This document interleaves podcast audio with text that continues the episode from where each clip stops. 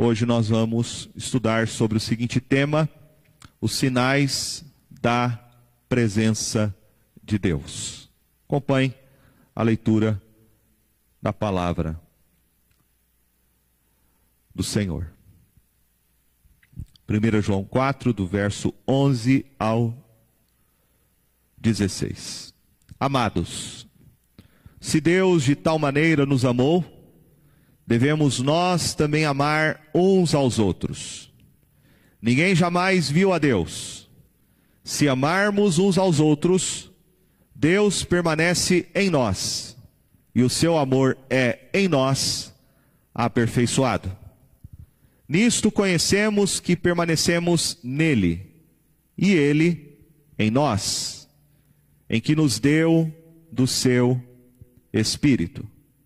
E nós temos visto e testemunhamos que o Pai enviou o seu Filho como Salvador do mundo.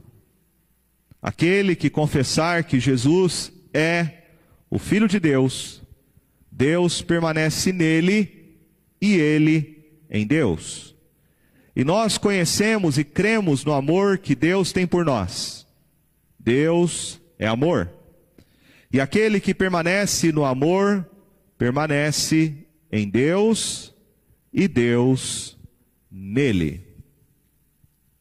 Em nossa lição anterior, nós vimos que o ensino de João é sobre o Deus que manifestou o seu amor, e como prova disso, ele enviou o seu Filho ao mundo, o Senhor Jesus Cristo, como pagamento pelos nossos pecados, satisfazendo a sua justiça.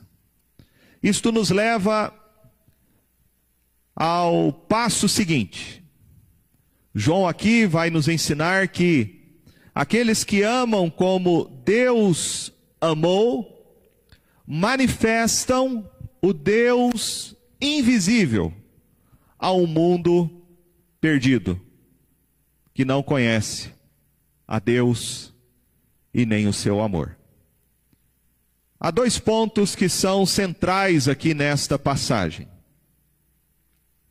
O primeiro é que Deus permanece naquele que ama. E o segundo é como eu e você podemos descobrir que Deus permanece em nós. Então vamos ver em primeiro lugar que Deus permanece naquele que ama. Ele nos diz no verso de número 11: Amados, se Deus de tal maneira nos amou, devemos nós também amar uns aos outros. O modelo do amor que o cristão deve praticar é o padrão do amor que Deus demonstrou por ele em Cristo Jesus. Nós devemos amar uns aos outros como Deus nos amou ao ponto dele dar seu próprio filho, Jesus Cristo, para ser a prova do seu amor para conosco. O amor que Deus demonstrou por mim e por você foi um amor sacrificial. Jesus Cristo, naquela cruz, ele tomou a dívida que era contra nós. E ele assumiu o nosso lugar, satisfazendo a justiça de Deus, para que o escrito de dívida fosse totalmente cancelado. Aqueles que creem em Jesus não estão mais debaixo de nenhuma condenação. Aqueles que creem em Cristo Jesus não somente estão perdoados de todos os seus pecados, mas são alvos graciosos do grande amor de Deus. Portanto, falar que o cristão deve amar um ao outro, mais do que um dever, isto deve ser algo natural entre aqueles que foram alcançados pelo grande amor de Deus.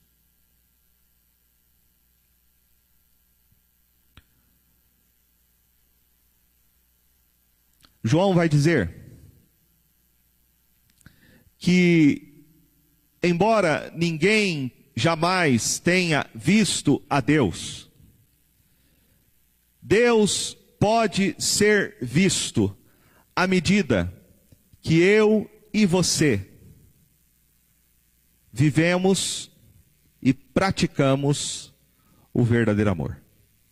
Veja o que ele diz no verso de número 12. Ninguém jamais viu a Deus. Se amarmos uns aos outros, Deus permanece em nós, e o seu amor é em nós aperfeiçoado. Nós vamos ver na história bíblica que Moisés, por exemplo, quis ver a face de Deus. E Deus respondeu para Moisés em Êxodo capítulo 33, verso 20: Não me poderás ver a face, porquanto homem nenhum verá a minha face e viverá.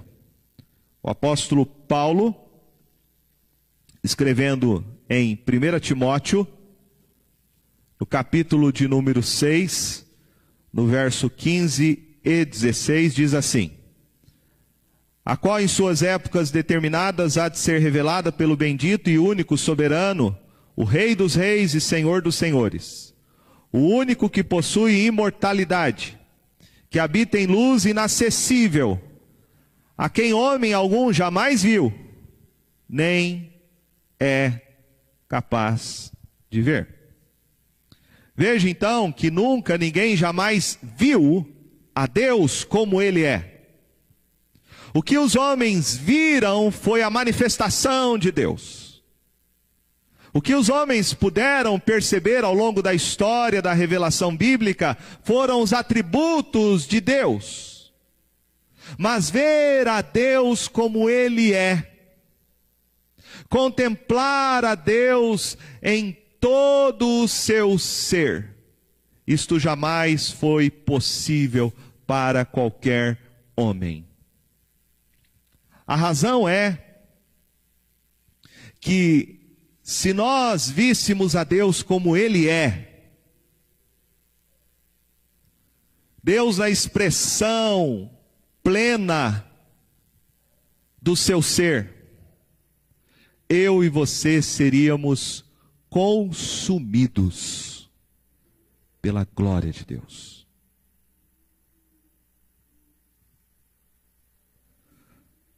João diz aqui na sua carta que ninguém jamais viu a Deus. Mas esse Deus que é inacessível, esse Deus que não pode ser contemplado por homens mortais e pecadores, esse Deus, ele se manifestou visivelmente na pessoa do seu filho Jesus. Veja o que João escreveu no Evangelho. João capítulo 1, verso de número 18, ele diz: Ninguém jamais viu a Deus, o Deus unigênito, que está no seio do Pai, é quem o revelou. Então nós só podemos conhecer a Deus por meio da revelação que Jesus Cristo faz sobre ele. Veja que João trata aqui Jesus como sendo o único caminho de revelação e conhecimento para sabermos quem Deus é. Isso significa que fora de Jesus ninguém conhece o Pai.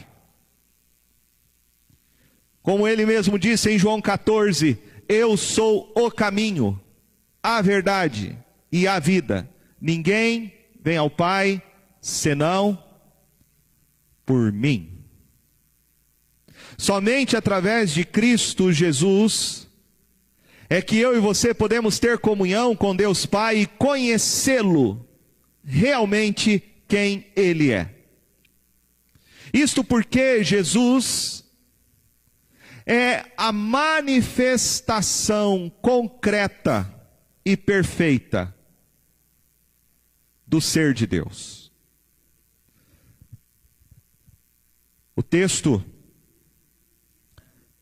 o texto que nós temos em Colossenses, capítulo de número 1, verso 15, nos diz assim: Descrevendo sobre a pessoa de Jesus, o apóstolo Paulo declara: Este é a imagem do Deus invisível, o primogênito de toda a criação. Veja, Jesus Cristo é a imagem do Deus que a gente não consegue ver.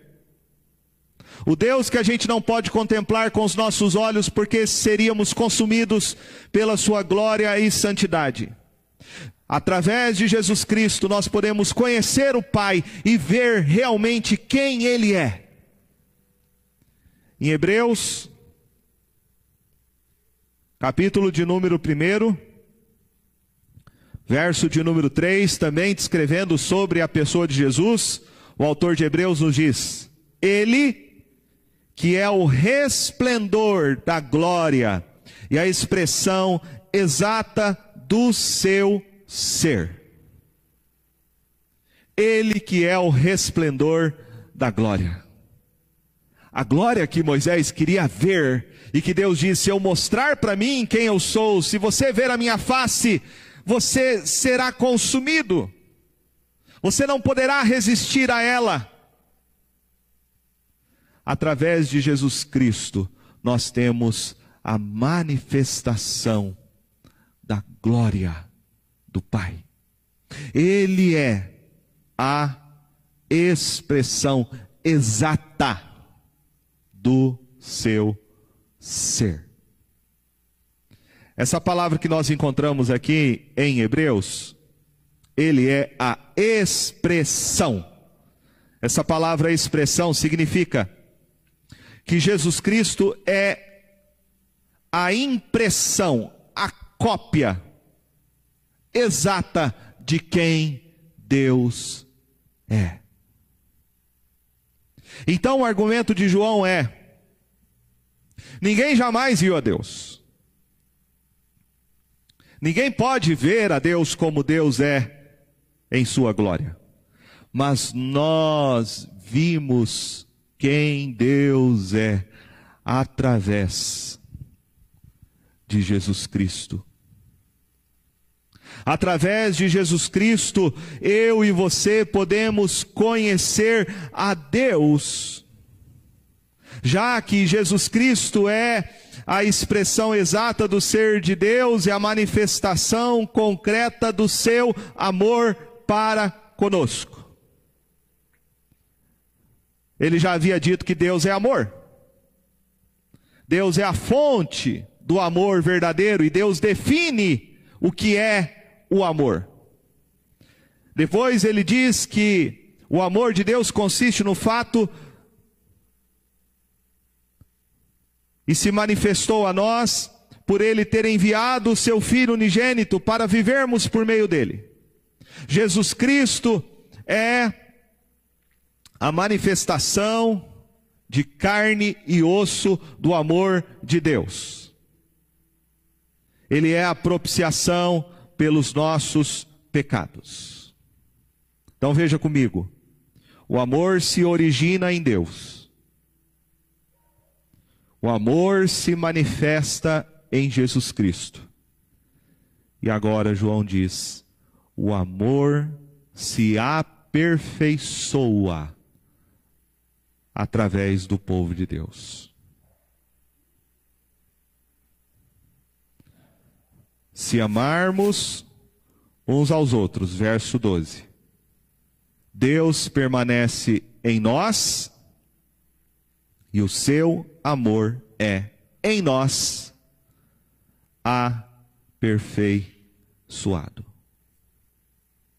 O argumento de João é: se Deus é amor, e nós só conhecemos o amor de Deus através de Jesus Cristo, pela sua morte na cruz em nosso lugar, como pagamento pelos nossos pecados e satisfação, e a satisfação da justiça de Deus. Desta forma, conhecendo a Jesus Cristo como Salvador, você torna-se objeto gracioso do amor do Pai. As pessoas vão conhecer a Deus por meio da igreja. Quando a igreja vive o amor de Cristo Jesus por ela, através dos seus relacionamentos. Esse é o argumento de João, de como as pessoas então hoje podem conhecer a Deus. O Deus que ninguém pode ver e contemplar com seus próprios olhos. As pessoas vão conhecer a Deus quando a igreja, quando a igreja ama. Quando a igreja ama, isto é um sinal de que Deus está presente no meio da igreja, no meio do seu povo. Quando a igreja ama, a igreja testemunha e manifesta a este mundo que não conhece o verdadeiro amor, o amor de Cristo, Jesus. Veja comigo então agora que ser amado por Deus em Cristo Jesus lança sobre nós uma obrigação.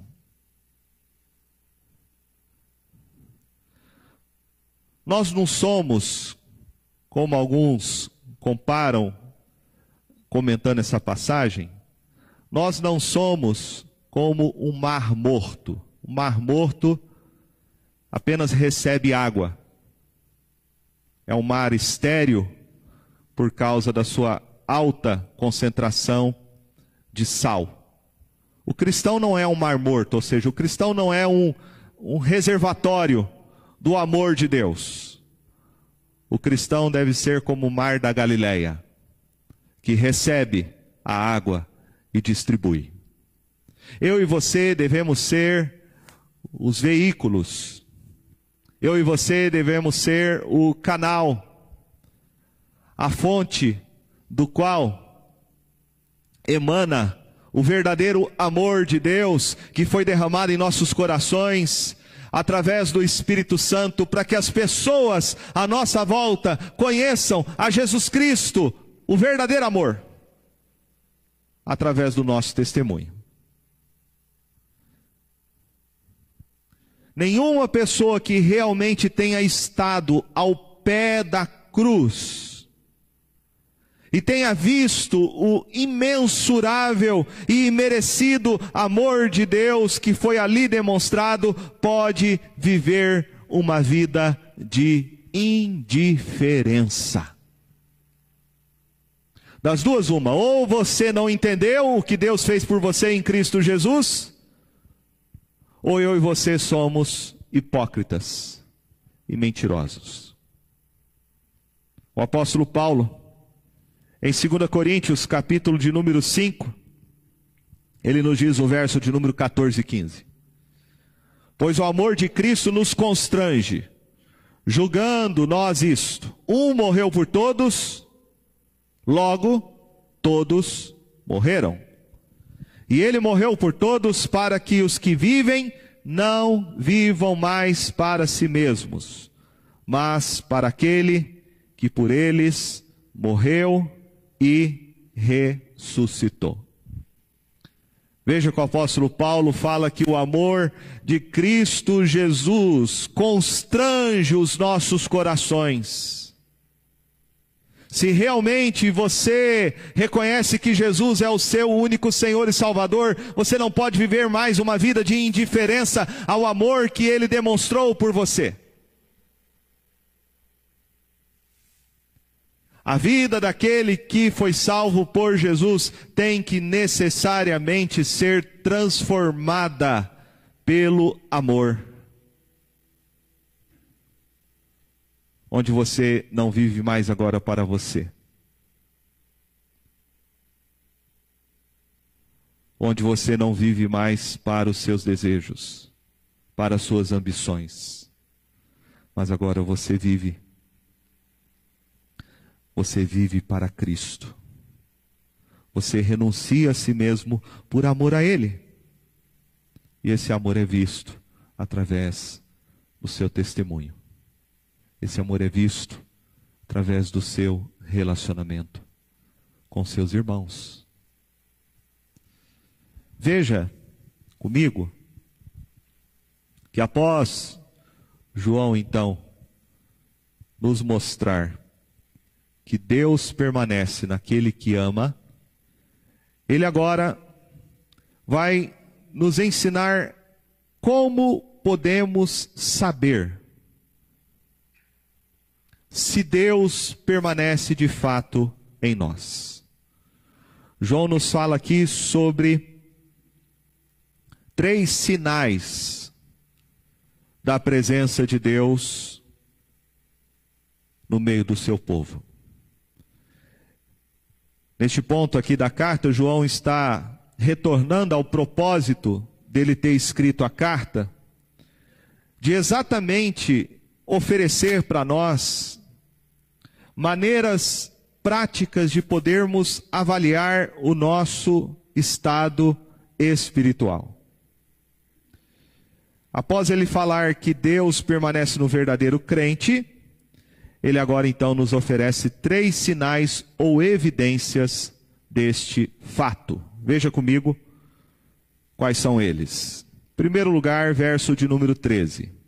Ele diz: Nisto conhecemos que permanecemos nele e ele em nós.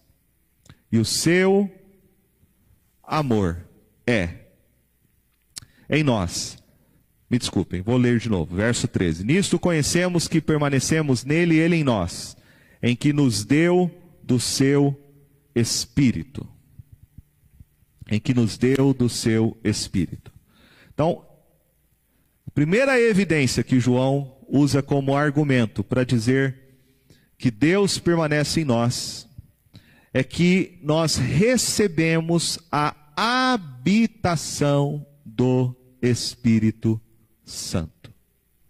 Ele já havia falado sobre isso no verso de número 24, quando ele diz: E nisto conhecemos que ele permanece em nós, pelo Espírito que nos deu.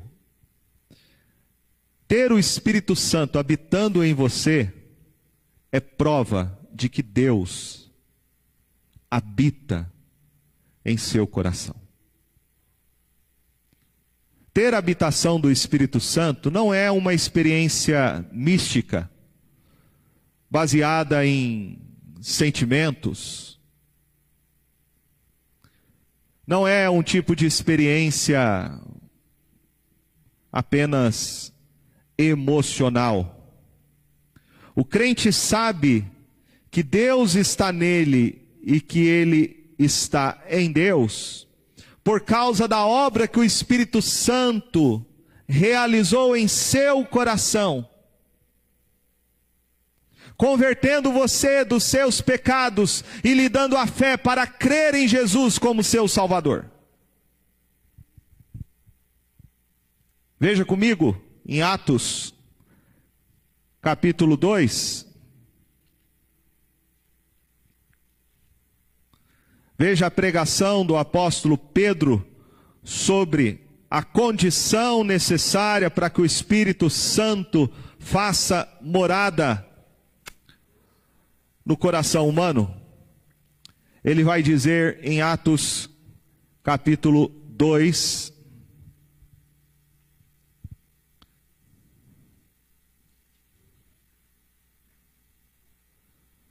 verso de número 30 e oito. Respondeu-lhes Pedro: Arrependei-vos e cada um de vós seja batizado em nome de Jesus Cristo para a remissão dos vossos pecados, e recebereis o dom do Espírito Santo.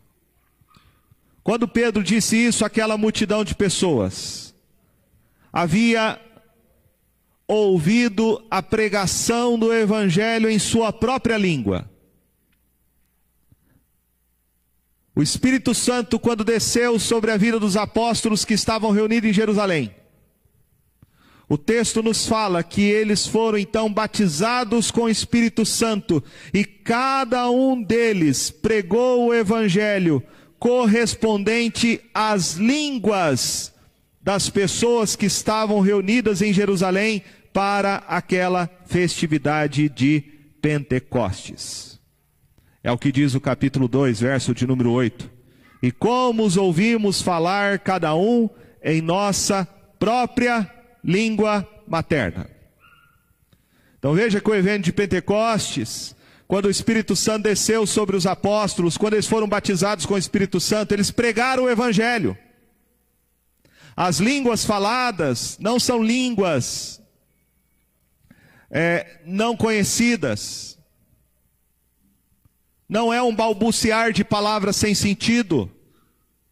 As línguas que foram pregadas pelos apóstolos foram idiomas que eles nunca tinham antes aprendido. Lembre que esses apóstolos eram homens ignorantes, homens iletrados, a maioria pescadores. O Espírito Santo, quando desceu sobre eles, conforme Jesus havia prometido, tornou esses homens testemunhas de Cristo Jesus, começando em Jerusalém, indo para a Judéia, Samaria e até os confins da terra. Quando esses apóstolos pregaram o evangelho, essa multidão foi impactada com a pregação do evangelho e reconheceu que Jesus é o único Senhor e Salvador. E cerca de 3 mil pessoas foram alcançadas. Tiveram seus corações transformados pela graça e passaram a ser moradas e habitação do Espírito Santo de Deus. Então, se você quer saber se você tem o Espírito Santo habitando em seu coração, a resposta para essa pergunta é: você já nasceu de novo? Você já experimentou o que a Bíblia chama de conversão? Você já se arrependeu dos seus pecados e confessou Jesus como seu único e suficiente Salvador? Veja o que diz o apóstolo Paulo em 1 Coríntios, capítulo de número 12, verso de número 3. Por isso vos faço compreender que ninguém que fala pelo Espírito de Deus afirma, anátema Jesus. Por outro lado, ninguém pode dizer, Senhor Jesus, senão pelo Espírito de Deus. Novo nascimento não é uma obra que nós fazemos por nós mesmos. Às vezes nós usamos até de maneira, lógico, sem pensar nas implicações disso, mas não de forma apropriada. Eu me converti. Ou, quando eu aceitei Jesus, eu abri a porta do meu coração para ele entrar. São expressões que nós usamos, mas que não são muito adequadas. Por quê? Porque nós fomos convertidos. Não foi uma decisão sua. Não está baseada nos seus méritos. Nascer de novo é uma obra da graça de Deus é quando o Espírito Santo de Deus transforma o seu coração. Quando ele implanta a vida onde existe morte. E as evidências de que você foi regenerado pelo Espírito Santo é quando você se arrepende dos seus pecados e confessa Jesus como seu Salvador. Ninguém pode dizer Senhor Jesus senão pelo Espírito Santo.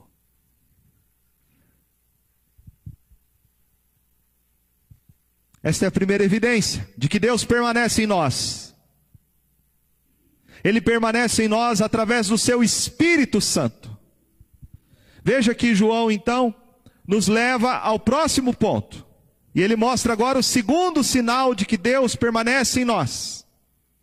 Veja o que ele fala no verso de número 14 e 15. E nós temos visto e testemunhamos que o Pai enviou o seu Filho como Salvador do mundo. Aquele que confessar que Jesus é o Filho de Deus, Deus permanece nele e ele em Deus. Primeira coisa que João diz aqui é que confessar Jesus Cristo como Filho de Deus é confessar aquilo que foi testemunhado sobre Jesus pelos apóstolos. Por isso que ele usa aí no verso de número 14 a expressão e nós temos visto e testemunhamos. O que nós confessamos e sabemos sobre Jesus é aquilo que os apóstolos viram e testemunharam. É assim que João, inclusive, inicia a sua carta, quando ele diz no capítulo 1: O que era desde o princípio, o que temos ouvido, o que temos visto com os nossos próprios olhos, o que contemplamos e as nossas mãos apalparam, com respeito ao Verbo da vida. Dela damos testemunho e vô-la anunciamos, a vida eterna, a qual estava com o Pai e nos foi manifestada. O que temos visto e ouvido anunciamos também a vós outros, para que vós igualmente mantenhais comunhão conosco. Então a confissão que eu e você fazemos é uma confissão que foi lançada pelo testemunho apostólico sobre Jesus. É em razão disso que o Novo Testamento vai nos ensinar que a coleção dos livros escritos pelos apóstolos é o fundamento da igreja verdadeira de Jesus. É o que você encontra quando Paulo escreve em Efésios, capítulo 2, verso 20. É também o que você vai encontrar em Apocalipse, capítulo 21, verso 14, quando diz que a igreja está alicerçada, construída sob o fundamento apostólico.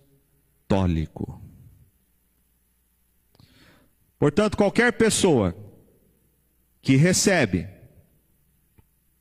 qualquer pessoa que crê e confessa o que o Novo Testamento diz sobre Jesus, e o Novo Testamento diz que Jesus é o Filho de Deus, João está dizendo: este é de Deus. Verso 15. Aquele que confessar que Jesus é o Filho de Deus, Deus permanece nele e ele em Deus.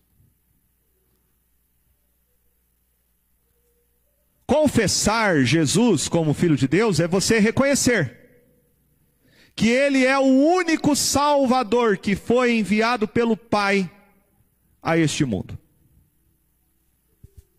E aqui precisamos deixar muito claro isso. Porque vivemos hoje numa sociedade pós-moderna que relativizou a verdade. Você já deve ter ouvido essa expressão mais de uma vez. As pessoas falarem que não importam o que elas creem sobre Deus, importante que elas acreditam alguma coisa. É aquele velho adágio: popular. Todos os caminhos levam a Roma, ou todos os caminhos levam a Deus.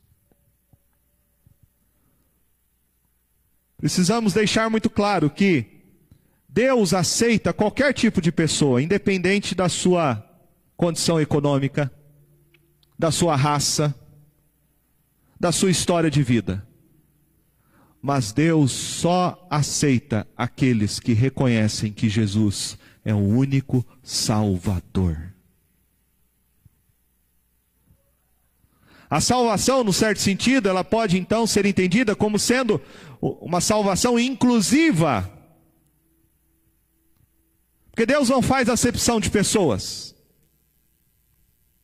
No seu amor e na sua misericórdia, Ele acolhe qualquer um. Mas ao mesmo tempo, a salvação ela é exclusiva, porque Ele só acolhe aqueles que se arrependem dos seus pecados e que creem que o seu Filho enviado ao mundo é o único Salvador. Fora de Jesus, não há salvação.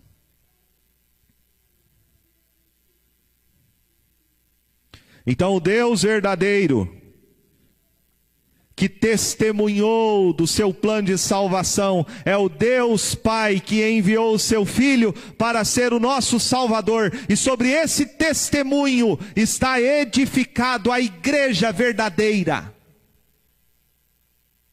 Qualquer placa denominacional, qualquer confissão religiosa que não tenha este testemunho e esta pregação como seu alicerce e fundamento é heresia é uma seita, é uma falsa igreja.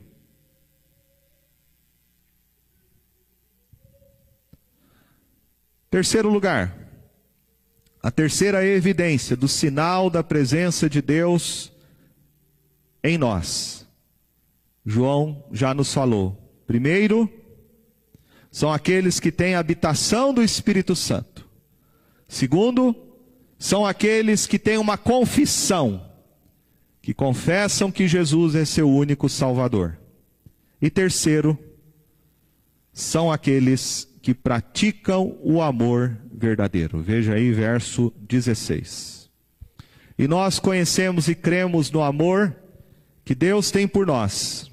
Deus é amor. Aquele que permanece no amor, permanece em Deus e Deus nele. Veja aqui,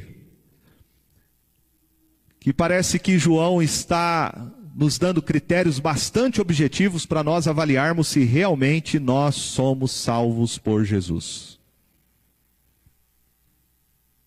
Ele, ele vai como, é, parece que, nos dando algumas peneiras, filtros, para a gente julgar se estamos andando na verdade. A primeira evidência é ter a habitação do Espírito Santo. A segunda evidência é confessar Jesus como único Salvador. Mas a terceira evidência, que é a mais eloquente, porque ela é concreta, é nós praticarmos e vivermos o amor verdadeiro. Isso significa que ter habitação do Espírito Santo não é uma experiência baseada em emoções. Ter habitação do Espírito Santo é você ter uma mudança de caráter. Porque o Espírito Santo de Deus, quando faz alguém nascer de novo, quando o Espírito Santo aplica a salvação, ele produz uma mudança na sua vida de arrependimento. Você morre para você mesmo. E quando você morre para você mesmo, você passa a crer em Jesus. Você não confessa apenas com a sua boca, mas é uma confissão que vem de um coração transformado, como diz Paulo em Romanos. Com o coração se crê para a justiça e com a boca se confessa a respeito da salvação. Mas isto é visto de maneira concreta, e aí o terceiro argumento de João, através da prática do amor.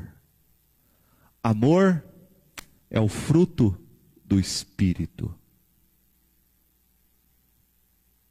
Amar é você confessar Jesus em qualquer situação como seu Salvador, mesmo que isto lhe custe a sua própria vida. Mas por amor a Jesus, você está disposto a sacrificá-la. O amor gerado pelo Espírito Santo, que confessa Jesus como Salvador, é visto, segundo João, a maneira como eu e você vivemos o nosso relacionamento. Então, se você diz que tem o Espírito Santo habitando em você, que você crê em Jesus, mas você não pratica o amor, isso desmascara qualquer cristão que acha que é cristão, mas nunca nasceu de novo.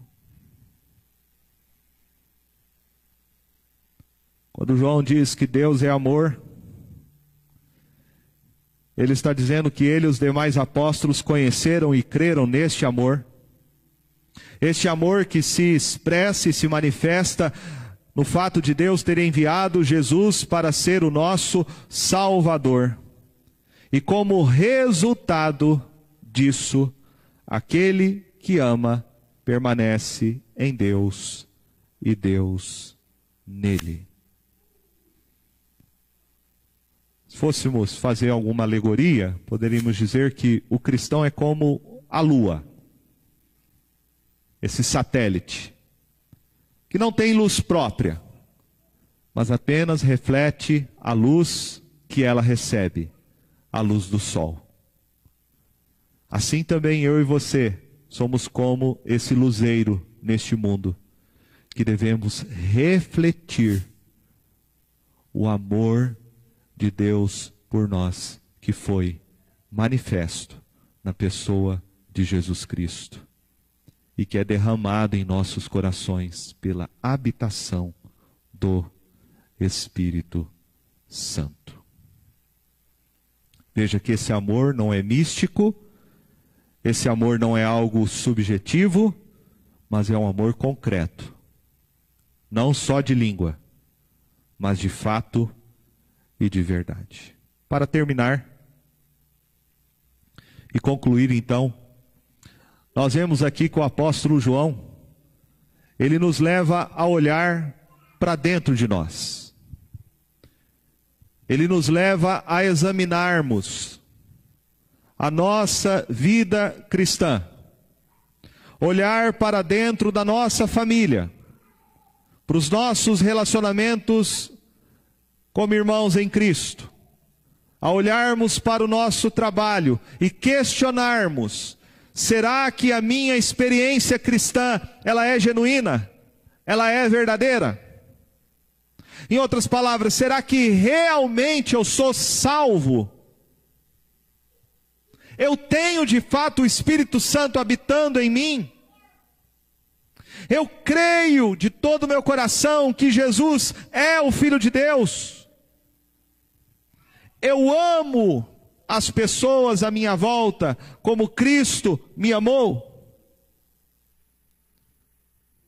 Quando João faz esse escrutínio, ele não quer aqui nos lançar ao desespero, ao desânimo. Ele não quer nos colocar encarcerados na culpa, mas ele quer despertar a nossa consciência. Acima de tudo, fazer-nos reavaliar a nossa vida, o nosso testemunho, o nosso compromisso de sermos discípulos de Jesus. E deste modo, levar-nos a uma certeza, a certeza que de fato somos salvos. A certeza dessa salvação está baseada, segundo João, em evidências, em fatos que são concretos, objetivos e que nós podemos julgar a nós mesmos. Que possamos fazer isso nessa manhã e realmente possamos confirmar de que somos povo de Deus, de que realmente fomos salvos por Jesus. Que Deus nos abençoe, que Ele nos ajude. Amém?